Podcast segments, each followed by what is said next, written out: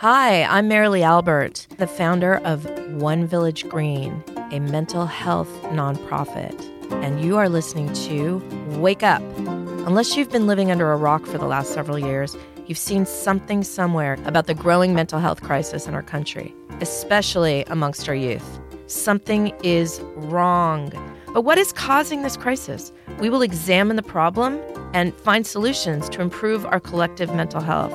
So let's put our heads together and let's find a way to a better future. This episode is brought to you by Shopify.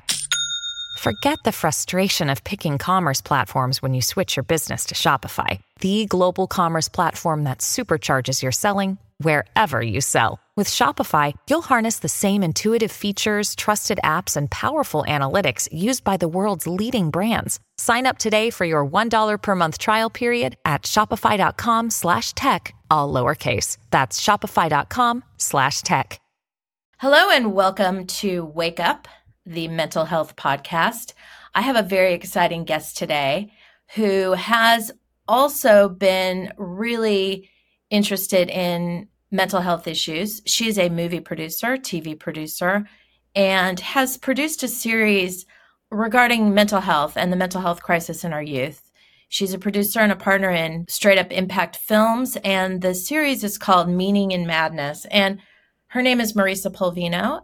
And Marisa, why don't you introduce yourself a little bit more in depth, and then we'll talk more about the series. Okay. Hi, everybody. Hi, Marilee. Thank you so much for having me. As uh, Marilee said, yes, I'm a producer and a partner at Straight Up Impact, which is a film, TV, documentary company that creates thought provoking and cinematic content to um, enact positive social change and shift perspectives. And one of our main projects that we're going out with right now is called the Meaning in Madness series it explores the different system issues that are contributing to the mental health crisis in young adults and teens today. As we all know, suicide is an epidemic in this country and really growing globally. And we wanted to, as producers and as mothers, to explore what's contributing to this. Aside from, you know, all the topical things like they call it video games, they call it social media, which sure, that could be a component to it. But we wanted to examine more deeply what are the mechanistic systems that are dehumanizing our kids and treating them as a number versus a human being, leaving them with a lack of purpose and meaning, which then can create an existential vacuum, which results in anxiety, depression, and oftentimes suicide. Okay, I want to let's get to the series and I'm super curious about what you learned while producing this. Each film is well, they're beautifully done, firstly, but each of them explores a different topic. Obviously, we have one that talks about the foster care system, one that talks about the education system, and one that talks about psychiatry and medication. So yeah. they are all interwoven as each of these systems creates an environment that is dehumanizing. And so there's many, many areas where they overlap, where you have a school system which is really reliant on these test scores and the billion dollar testing industry which creates an environment for kids who are valuing themselves based on this number and based on an educational system that's not really preparing them for the future or the present in which they live in today. It's very antiquated. And what it's creating for kids is this this sense of like, let me ace the test and get the test score without creating a real learning and engaging experience for them where they have a zest to live in an environment that that really nurtures their passions and their personal interests that will contribute to kind of a lifelong um, zest for self education and career in an area that thrives for them personally and professionally. And which results also in this drive for the perfect test score and the perfect SAT score and all the APs and all the honors, plus all the extracurriculars plus all the service hours, etc., creates very little sleep, creates angst, creates exhaustion, which then leads to things like Adderall, which then creates anxiety. So anti-anxiety medication comes in, which then leads to depression. So the antidepressant medication comes in. And so the components of this tie into our other film, which explores the healthcare system and the over overprescribing of SSRIs with no end in sight. So what we're facing now is a society, both adults and youth, that have over 19 million prescriptions for Adderall this year. Now, what does that do? Well, there's an Adderall shortage. So kids that have been reliant on the use of Adderall are now finding themselves on, you know, in the black market trying to buy street drugs to give them that same effect for Adderall, which then leads to again like this fentanyl crisis. So I think when you like look at deeply at these systems, it's not just education. It's education that comes with all these other components to it, isolation, lack of self-worth, lack of meaning by being able to thrive and grow in areas that you are passionate in. And I think also like the world that we live in today, it's all about an entrepreneurial system. Nobody gets out of high school, goes to college, gets the job, has the job for 40 years, retires, has the pension fund. Like that's not the world we live in today. So we believe, and I believe, that schools need to shift shift how they're approaching education, which a lot of a lot of them are. There's hope in all of this. That There are schools that are starting to be more student centered. There are parents that are waking up to this and not pushing their kid their kids to do that like cradle to grave pursuit of excellence through a number. But it's us looking at the system and where it's broken and saying as parents, as community members, what are we doing to our kids and how do we come together and take control and ownership outside of these systems and bring them back into your own home and in your own communities? Let me ask you this. What did you learn doing these this series that surprised you? Not so much what did you learn that you already felt but like what did, did you learn anything new? Did you feel that you learned something that you hadn't considered before? Or was I it mean, pretty much like I, yeah, I learned that i'm not alone as a parent, one, that I'm not alone, two, that the numbers are staggering. Um, I didn't even realize not only the medication, but how many kids are facing really deep levels of anxiety, deep, deep levels of depression. And it's frightening, it's alarming. And what I'm finding is that everyone's pointing a finger at like social media. And I do believe that social media is a component to it. But is that really the problem? Or why are kids not going into communities and being a part of like being of service authentically? being of service to their communities as opposed to using this opportunity to be of service as something to put on a resume to go to a college because it looks good. And I went to a private school that was somewhat mm-hmm. competitive many, many, mm-hmm. many years ago. Mm-hmm. And the pressures to perform and to excel were certainly there. However, not to what I see today.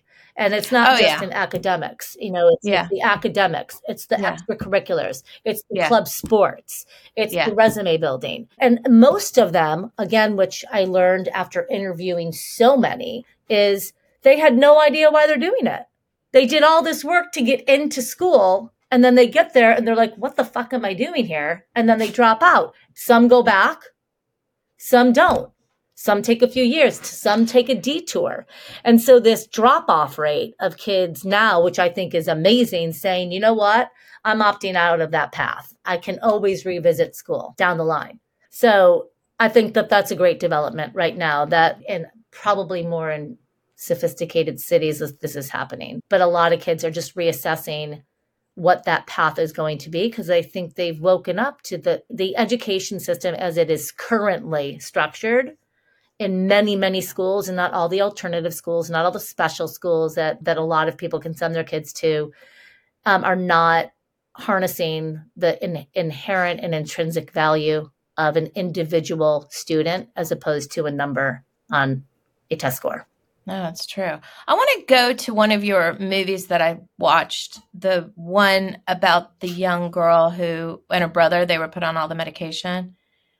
You had a family in crisis. The parents got divorced, and the girl started exhibiting really extreme anxiety. She started having panic attacks. Because, you know, I watched it. It was a beautifully shot film, it was beautifully depicted, but it was it was sad. But what I found kind of interesting was the mom reached out for help to try to find help for her daughter. And it sounds like she couldn't find a psychologist, so she ended up with a psychiatrist. But I wonder if if she reached out to look for a psychologist first and then just couldn't find one. Do you remember? From the interview, I believe she reached out, I mean, 10, 20 doctors Yeah. trying to figure Yeah. figure it out. So I'm sure within that was a psychologist and then a psychiatrist and then just going through Yeah. the medical system, which And looking for a quick fix, you're right. MD. I mean, when your child is having panic attacks, I mean, or if, if they're presenting with ideation of self harm, it is scary. It's very, very scary. And you do want those things to go away and to just be done. School as well. There's so much fear of like what happens if my child doesn't achieve what they need to achieve. And then that leads to a lot of this ADD stuff because it's like, oh my God, my kid is going to fall behind and they're not going to do well. And I find interesting academically in public school. I just can't believe they're not, they haven't changed the way they're teaching. My kids' high school has a hybrid program where you do partially on campus and partially Zoom. And it really has helped a lot of kids who just can't do it every day. Um, and they're more independent, like in terms of their time. But what strikes me is that they're not changing the way they're teaching. I know a lot of private schools have changed the way they're teaching, but not everybody learns math the same way. And yet they're still seemingly teaching Yeah. it the same way. Yeah, it's, and then we are medicating children at an earlier age. And, you know, like you say, we don't know the effects um, on the developing brain. Did you do one on social media? Not yet. The goal is to, we're going out with a company called Village Roadshow, and we are going out with them to set this up as an ongoing series because there's just so many other layers to really explore. what if you if you after having done this series or you're in the process of still producing it what do you think is the biggest cause of this crisis or do you think it's just too too simple to say one thing or another because I, I think you know if you're I, looking I don't think there's any one cause. yeah there's no one cause but if you were looking at solutions societally what would you feel would be a good place to start somewhere in the school system or because obviously that's where kids go they spend most of their time I think more community. Just opening ourselves up as a community to discussion and really uh, another thing listening to our kids. Our kids are like can be really loud and they'll tell us if we're open to listening to them without our own preconceived ideas and notions of what the right path is for them. this issue of community is a big one and it, it's societal Yeah. shifts that have eroded community. Um, human beings are by nature communal. We're, we're we d- we're designed to be around people. In fact interestingly um, a couple of my guests uh, you know psychiatrists phds or doctors have brought up this issue of community. I think if there was a through line that everybody can agree with, it would be a lack of community, a lack of connectivity and face to face and community. And it seems like the only places where that exists are churches and temples, and fewer and fewer people are joining. Families oftentimes have different religions within the family, or people just aren't involved in religion at all. And then maybe the way schools are set up you know also neighborhoods you know you don't see kids out on the street in the same way. Kids aren't at the park. You know kids aren't out and about. Like when i was a kid we were just uh, always out and about. I think we also live in a fear-based culture yeah. in society. i was literally right just going to say that. There's a lot of fear. Yeah and imagine being a And kid. our kids are, are absorbing all of it. well you know a lot of people talk about social contagion. And you know the more that we have Yes. mass media and social media the more that these things become contagions but it looks like we've hit the end of our time do you want to um, tell us some links so that people could watch um, is the series available at all online yet The series is not available yet, but hopefully very soon at a theater slash television near you. yeah if you want to reach marisa or talk You about can her reach out to me series via Instagram anytime at Marisa Polvino. My goal is to become a lot more vocal about all of these issues that I see impacting the wellness of our kids and our communities. Absolutely. And that's why we're here talking about it. Same reason. Maybe if we keep asking questions, we'll slowly get to some solutions.